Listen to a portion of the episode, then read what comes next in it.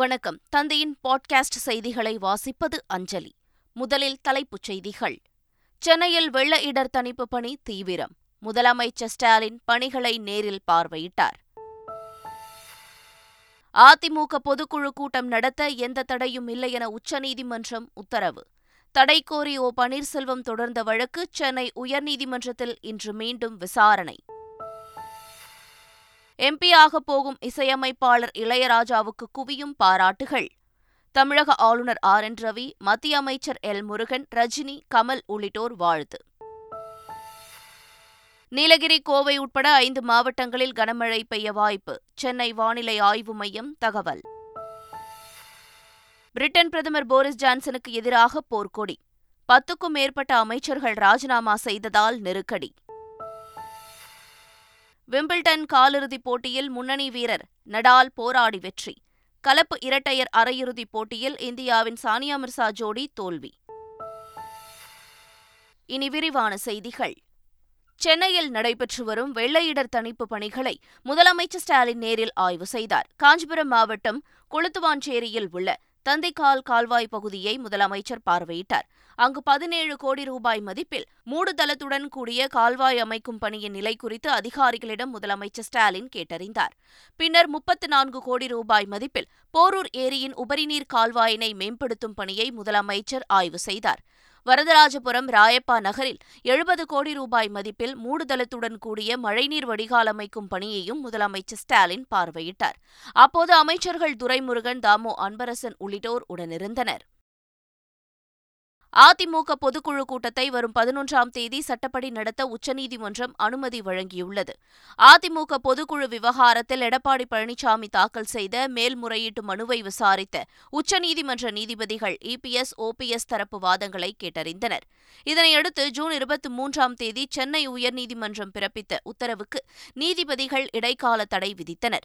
வருகிற 11ஆம் தேதி அதிமுக பொதுக்குழு கூட்டத்தை சட்டப்படி நடத்த அனுமதியளித்த நீதிபதிகள் உச்சநீதிமன்ற நிலுவையில் உள்ள இந்த வழக்குகள் சென்னை உயர்நீதிமன்ற தனி நீதிபதி விசாரிக்க தடையாக இருக்காது என்றும் கூறினர்.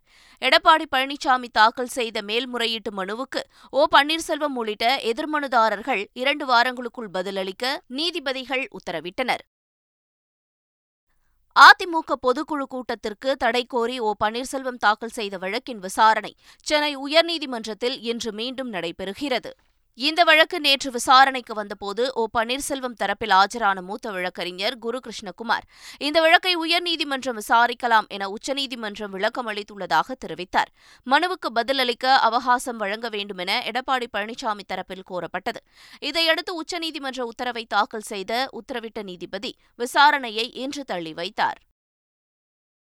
இசையமைப்பாளர் இளையராஜா, ஓட்டப்பந்தய வீராங்கனை PT உஷா, பிரபல திரைப்பட இயக்குநர் ராஜமௌலியின் தந்தை விஜயேந்திர பிரசாத், சமூக சேவகரும் தர்மஸ்தாலா ஆலய நிர்வாகியுமான கர்நாடகாவைச் சேர்ந்த வீரேந்திர ஹெக்டே உள்ளிட்டோரை மாநிலங்களவை நியமன MP யாக நியமிக்க குடியரசுத் தலைவருக்கு மத்திய அரசு பரிந்துரை செய்துள்ளது.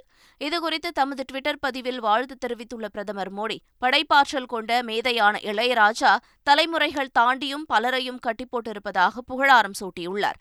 இளையராஜாவுக்கு மத்திய இணையமைச்சர் எல் முருகன், தமிழக ஆளுநர் RN ரவி, ரஜினிகாந்த், கமல்ஹாசன் உள்ளிட்ட திரையுலகினரும் பல்வேறு அரசியல் கட்சித் தலைவர்களும் வாழ்த்து தெரிவித்துள்ளனர். சென்னையில் நடைபெற்ற வாரியர் பட விழாவில் பேசிய இயக்குநர் பாரதி ராஜா, இளையராஜா தமிழகத்தின் மிகப்பெரிய சொத்து என்று புகழாரம் சூட்டினார். என் நண்பன் இளையராஜா, நான் அவனும் more than 50 years parallelly we travel. அவன் அரட்ரவுசர் போட்டிருக்கணும். அவருடைய வளர்ச்சி அன்பிலீவபிள். இன்றைக்கி சொல்லுவேன், ஏன்னா அவன் கூட தான் இருக்கேன். 5 வரையில் சரஸ்வதி இருக்கலாம், உடம்பு பூராமடா சரஸ்வதி இருக்குன்னு.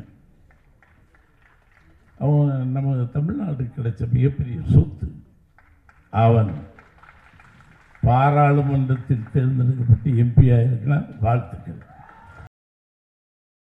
தமிழகத்தில் கடந்த ஜூன் மாதம் வரையில் சட்டப்பேரவையில் நிறைவேற்றப்பட்ட 21 மசோதாக்களில் 5க்கும் மேற்பட்ட மசோதாக்களுக்கு ஆளுநர் RN ரவி ஒப்புதல் அளித்துள்ளதாகவும் விரைவில் இதுகுறித்த அறிவிப்பு வெளியாகும் என்றும் தகவல் வெளியாகியுள்ளது. பல்கலைக்கழக வேந்தர் நியமன மசோதா, அடுக்குமாடி குடியிருப்பு உரிமை மசோதா உள்ளிட்ட சில மசோதாக்களுக்கு ஆளுநர் இன்னும் ஒப்புதல் வழங்கவில்லை என்றும் கூறப்படுகிறது. பொறியியல் படிப்புகளில் சேரும் மாணவர்கள் தேர்ந்தெடுக்கும் பாடப்பிரிவை விட தேர்ந்தெடுக்கும் கல்லூரியின் தரம் மிக முக்கியமானது என அண்ணா பல்கலைக்கழக துணைவேந்தர் வேல்ராஜ் வலியுறுத்தியுள்ளார். பொறியியல் படிப்புகளில் சேர்வதற்கான கலந்தாய்வு விரைவில் நடைபெறவுள்ள சூழலில் பொறியியல் படிப்புகள் குறித்து மாணவர்களுக்கு அறிவுரை வழங்கிய அவர், மாணவர்களின் திறன்களை வளர்ப்பதற்கு புரிந்துணர்வு ஒப்பந்தங்கள் போடப்பட்டுள்ளதாக தெரிவித்தார். இதனிடையே அடிப்படை வசதிகள், உரிய கட்டமைப்பு மற்றும் உரிய பேராசிரியர்கள் இல்லாத 225 பொறியியல் கல்லூரிகளுக்கு அண்ணா பல்கலைக்கழகம் நோட்டீஸ் அனுப்பியுள்ளதாக தகவல் வெளியாகியுள்ளது. நடிகர் விஜய் மக்கள் இயக்கத்தின் சார்பாக சென்னை பனையூரில் புதிய அலுவலக கட்டிடம் திறக்கப்பட்டது. அதனை விஜய் மக்கள் இயக்கத்தின் பொதுச் செயலாளர் புசி ஆனந்த் திறந்து வைத்தார். பின்னர் விஜய் மக்கள் இயக்க நிர்வாகிகளின் கூட்டம் நடைபெற்றது. அப்போது விஜய் ரசிகர்கள் மற்றும் பொதுமக்கள் இரத்த தானம் செய்வதற்கு ஏதுவாக தளபதி விஜய் குரு தியாகம் என்ற செயலி அறிமுகப்படுத்தப்பட்டது. விஜய் மக்கள் இயக்கத்தின் அதிகாரப்பூர்வ YouTube channel, Twitter, Instagram, Facebook பக்கங்களும் தொடங்கப்பட்டன. தூத்துக்குடி மாவட்டத்தில் நெய்தல் திருவிழா இன்று தொடங்குகிறது. அம்மாவட்டத்தில் முதன்முதலாக நடத்தப்படும் இந்த நெய்தல் திருவிழா இன்று தொடங்கி வரும் 10ஆம் தேதி வரை 4 நாட்கள் நடைபெறவுள்ளது. இதில் பல்வேறு பாரம்பரிய கலை நிகழ்ச்சிகளும் நடைபெறவுள்ளன. இதையொட்டி வரையப்பட்ட சுவரோவியங்களையும் கலை நிகழ்ச்சிகளையும் திமுக எம்பி கனிமொழி, அமைச்சர்கள் கீதா ஜீவன் உள்ளிட்டோர் நேரில் பார்வையிட்டனர். பின்னர் செய்தியாளர்களிடம் பேசிய எம்பி கனிமொழி, மண் சார்ந்த கலைகளுக்கு மக்கள் மத்தியில் நல்ல வரவேற்பு இருப்பதாக தெரிவித்தார். கோவை மாநகராட்சி பொறியாளர்களிடம் லஞ்ச ஒழிப்பு போலீசார் தீவிர விசாரணை மேற்கொண்டனர். நெடுஞ்சாலைத்துறைக்கு சொந்தமான ஆய்வு மாளிகையில் அதிகாரிகளிடம் விசாரணை மேற்கொள்ளப்பட்டது. கோவை மாநகராட்சி ஸ்மார்ட் சிட்டி திட்டம் மற்றும் மாநகராட்சி டெண்டர்களில் முறைகேடுகள் தொடர்பாக இந்த விசாரணை நடைபெற்றதாக கூறப்படுகிறது. மேலும் அங்கிருந்த ஸ்மார்ட் சிட்டி தொடர்பான கோப்புகளை லஞ்ச ஒழிப்புத்துறையினர் ஆய்வு செய்ததாகவும் தெரிகிறது. மாநகராட்சி டெண்டர்கள், ஒப்பந்த கோப்புகள் உள்ளிட்ட அனைத்தும் குறித்து மாநகராட்சி பொறியாளர்கள் லஞ்ச ஒழிப்புத்துறையினரிடம் விளக்கமளித்ததாக தகவல் வெளியாகியுள்ளது. மதுரை காமராஜர் பல்கலைக்கழக விடைத்தாள்கள் பழைய பேப்பர் கடையில் விற்பனை செய்யப்பட்ட விவகாரம் குறித்து விசாரணை குழு அறிக்கையை சமர்ப்பித்தது.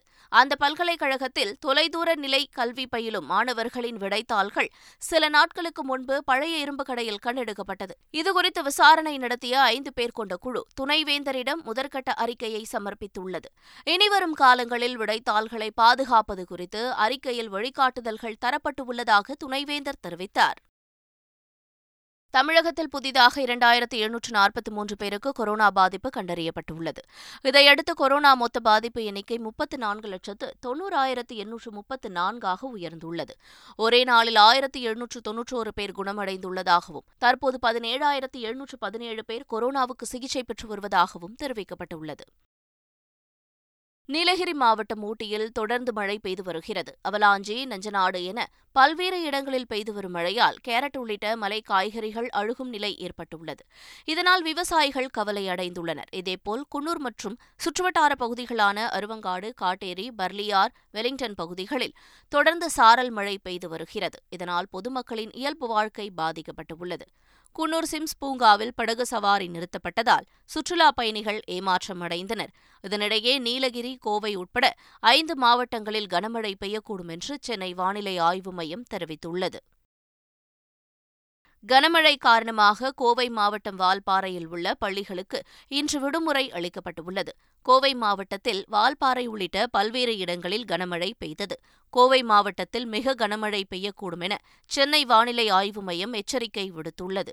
இந்நிலையில் கனமழை காரணமாக வால்பாறையில் உள்ள பள்ளிகளுக்கு மட்டும் இன்று விடுமுறை விடப்படுவதாக மாவட்ட ஆட்சியர் அறிவித்துள்ளார்.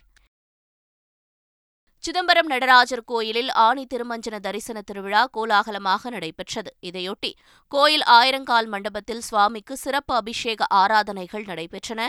இதையடுத்து நடராஜர் சிவகாம சுந்தரி நடனம் ஆடியபடி எழுந்தருளி ஆயிரங்கால் மண்டபத்திலிருந்து வெளியில் வந்து பக்தர்களுக்கு காட்சியளித்தனர். ஆனி திருமஞ்சன விழாவில் ஆயிரக்கணக்கான மக்கள் பங்கேற்று சாமி தரிசனம் செய்தனர். நாகை மாவட்டம் வேளாங்கண்ணி புனித மாதா கோயில் திருவிழா கொடியேற்றத்துடன் தொடங்கியது. இதற்காக மகாராஷ்டிராவின் வசாய் கிறிஸ்தவ மீனவர்களால் கொடி ஊர்வலமாக எடுத்து வரப்பட்டது. கொடியேற்ற விழாவில் ஏராளமான பக்தர்கள் கலந்து கொண்டனர். திருவிழாவின் முக்கிய நிகழ்வான தேர்பவனி வரும் 15ஆம் தேதி கோலாகலமாக நடைபெறவுள்ளது. குடியரசுத் தலைவர் தேர்தல் நேர்மையாகவும் நியாயமாகவும் நடைபெறுவதை உறுதி செய்ய வேண்டுமென தேர்தல் அதிகாரிகளுக்கு இந்திய தலைமை தேர்தல் ஆணையம் வலியுறுத்தியுள்ளது. ஜூலை மாதம் 18ஆம் தேதி குடியரசுத் தலைவர் தேர்தல் நடைபெறவுள்ளது. இதற்கான முன்னேற்பாடுகள் குறித்து தலைமை தேர்தல் ஆணையர் ராஜீவ் குமார், தேர்தல் ஆணையர் அனுப் சந்திர பாண்டே உள்ளிட்டோர் காணொலி மூலம் ஆலோசனை நடத்தினர். அப்போது உரையாற்றிய தலைமை தேர்தல் ஆணையர் ராஜீவ்குமார், குடியரசுத் தலைவர் தேர்தல் தொடர்பான அனைத்து சட்டப்பூர்வமான நடைமுறைகளையும் உச்சபட்சமாக கடைபிடிக்க வேண்டும் என்று வலியுறுத்தினார். தேசிய கல்விக் கொள்கையை அமல்படுத்துவது தொடர்பான அகில இந்திய கல்வி சங்கத்தை வாரணாசியில் பிரதமர் மோடி இன்று தொடங்கி வைக்க உள்ளார். தேசிய கல்விக் கொள்கையை நாடு முழுவதும் எவ்வாறு அமல்படுத்தலாம் என்பது குறித்து ஆலோசிக்க பல்கலைக்கழக மானியக் குழுவும் மத்திய கல்வி அமைச்சகமும் இணைந்து அகில இந்திய கல்வி சங்கம் என்ற பெயரில் 3 நாள் கருத்தரங்கை வாரணாசியில் ஏற்பாடு செய்துள்ளன. 300க்கும் மேற்பட்ட துணைவேந்தர்கள், பல்கலைக்கழக இயக்குநர்கள், தொழில்துறை பிரதிநிதிகள் பங்கேற்கும் இந்த கருத்தரங்கை பிரதமர் மோடி தொடங்கி வைக்க உள்ளார். இந்த கருத்தரங்கில் உத்தரப்பிரதேச முதல்வர் யோகி ஆதித்யநாத்தும் பங்கேற்க இருப்பது குறிப்பிடத்தக்கது. பஞ்சாப் முதலமைச்சர் பகவந்த் மான் இன்று எளிய முறையில் 2ஆம் திருமணம் செய்ய உள்ளார். அவர் தமது முதல் மனைவியை 6 ஆண்டுகளுக்கு முன்பு விவாகரத்து செய்த நிலையில் 2 குழந்தைகளும் அமெரிக்காவில் வசித்து வருகின்றனர். இந்நிலையில் பகவந்த் மான் மருத்துவரான குர்ப்ரித் கவுர் என்பவரை சண்டிகரில் இன்று 2ஆம் திருமணம் செய்து கொள்கிறார். இதில் டெல்லி முதலமைச்சரும் ஆம் ஆத்மி கட்சியின் தேசிய ஒருங்கிணைப்பாளருமான அரவிந்த் கெஜ்ரிவால் கலந்து கொள்ளவுள்ளார்.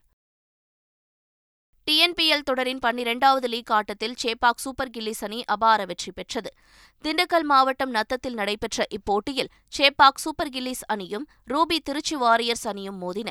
முதலில் பேட் செய்த சேப்பாக் சூப்பர் கில்லிஸ் அணி நிர்ணயிக்கப்பட்ட 20 ஓவர்களில் 203 ரன்கள் எடுத்தது. அந்த அணி வீரர் ராதாகிருஷ்ணன் அதிகபட்சமாக 81 ரன்கள் குவித்தார். பின்னர் களமிறங்கிய ரூபி திருச்சி வாரியர்ஸ் அணி 20 ஓவர்களில் 6 விக்கெட் இழப்பிற்கு 159 ரன்கள் மட்டுமே எடுத்தது. இதன் மூலம் சேப்பாக் சூப்பர் கில்லிஸ் அணி 44 ரன்கள் வித்தியாசத்தில் அபார வெற்றி பெற்றது. விம்பிள்டன் தொடரின் காலிறுதிப் போட்டியில் முன்னணி வீரரான நடால் போராடி வென்று அரையிறுதிக்கு முன்னேறியுள்ளார். லண்டனில் நடைபெற்று வரும் விம்பிள்டன் டென்னிஸ் காலிறுதிப் போட்டியில் அமெரிக்காவின் இளம் வீரர் டெய்லர் பிரிட்ஸும் ஸ்பெயினைச் சேர்ந்த முன்னணி வீரர் நடாலும் மோதினர். இப்போட்டியில் முதல் சுற்றை 3-6 என்ற கணக்கில் டெய்லரும், 2வது செட்டை 7-5 என்ற கணக்கில் நடாலும் கைப்பற்றினர். 3வது செட்டை 3-6 என்ற கணக்கில் டெய்லரும், 4வது செட்டை 7-5 என்ற கணக்கில் நடாலும் கைப்பற்றினர். இதனால் ஆட்டத்தில் பரபரப்பு ஏற்பட்ட நிலையில் நடால் கடைசி அரையிறுதிப் போட்டிக்கு முன்னேறினார். பிரிட்டன் பிரதமர் போரிஸ் ஜான்சனுக்கு எதிர்ப்பு தெரிவித்து 10க்கும் மேற்பட்ட அந்நாட்டு அமைச்சர்கள் தங்களது பதவியை ராஜினாமா செய்துள்ளனர். பாலியல் குற்றச்சாட்டிற்கு உள்ளான எம்பி ஒருவரை போரிஸ் ஜான்சன் அரசாங்க பதவியில் நியமித்த விவகாரம் விஸ்வரூபம் எடுத்துள்ளது. இதனையடுத்து போரிஸ் ஜான்சன் பதவி விலக வேண்டும் என அந்நாட்டு அமைச்சர்களை போர்க்கொடி தூக்கியுள்ளனர். பிரிட்டனில் நிதியமைச்சர், சுகாதாரத்துறை அமைச்சர் என 10க்கும் மேற்பட்ட அமைச்சர்கள் மற்றும் துணை அமைச்சர்களும் பதவி விலகியுள்ளனர். இதேபோல் 10க்கும் மேற்பட்ட நாடாளுமன்ற தனிச் செயலாளர்களும் பதவி விலகியுள்ளதால் பிரிட்டன் பிரதமர் போரிஸ் ஜான்சனுக்கு கடும் நெருக்கடி ஏற்பட்டுள்ளது. இலங்கை தலைநகர் கொழும்புவில் அதிபர் மாளிகை நோக்கி பேரணியாக செல்ல முயன்றவர்கள் மீது போலீசார் தண்ணீரை பீச்சியடித்து விரட்டியதால் பரபரப்பு ஏற்பட்டது. இலங்கையில் நிலவும் கடும் பொருளாதார நெருக்கடி காரணமாக அந்நாட்டு அரசுக்கு எதிராக மக்கள் பல்வேறு போராட்டங்களை நடத்தி வருகின்றனர். இந்நிலையில் நாடாளுமன்ற உறுப்பினர்களான நளின் பண்டாரா, துஷாரா இந்துனில் தலைமையிலான ஐக்கிய மக்கள் சக்தியின் விவசாயிகள் கொழும்புவில் உள்ள அதிபர் மாளிகை நோக்கி பேரணியாக செல்ல முயன்றனர். தடையை மீறி சென்றவர்கள் மீது போலீசார் தண்ணீரை பீச்சியடித்தும் கண்ணீர் புகை குண்டுகளை வீசியும் விரட்டியடித்தனர். இதனால் அப்பகுதியை போர்க்களம் போல காட்சியளித்தது. மீண்டும் தலைப்புச் செய்திகள். சென்னையில் வெள்ள இடர் தணிப்பு பணி தீவிரம். முதலமைச்சர் ஸ்டாலின் பணிகளை நேரில் பார்வையிட்டார். அதிமுக பொதுக்குழு கூட்டம் நடத்த எந்த தடையும் இல்லை என உச்சநீதிமன்றம் உத்தரவு. தடை கோரி ஓ பன்னீர்செல்வம் தொடர்ந்த வழக்கு சென்னை உயர்நீதிமன்றத்தில் இன்று மீண்டும் விசாரணை. எம்பியாக போகும் இசையமைப்பாளர் இளையராஜாவுக்கு குவியும் பாராட்டுகள். தமிழக ஆளுநர் ஆர் என் ரவி, மத்திய அமைச்சர் எல் முருகன், ரஜினி, கமல் உள்ளிட்டோர் வாழ்த்து. நீலகிரி, கோவை உட்பட 5 மாவட்டங்களில் கனமழை பெய்ய வாய்ப்பு. சென்னை வானிலை ஆய்வு மையம் தகவல். பிரிட்டன் பிரதமர் போரிஸ் ஜான்சனுக்கு எதிராக போர்க்கொடி. 10க்கும் மேற்பட்ட அமைச்சர்கள் ராஜினாமா செய்ததால் நெருக்கடி. விம்பிள்டன் காலிறுதிப் போட்டியில் முன்னணி வீரர் நடால் போராடி வெற்றி. கலப்பு இரட்டையர் அரையிறுதிப் போட்டியில் இந்தியாவின் சானியா மிர்சா ஜோடி தோல்வி. இத்துடன் செய்திகள் நிறைவடைந்தன.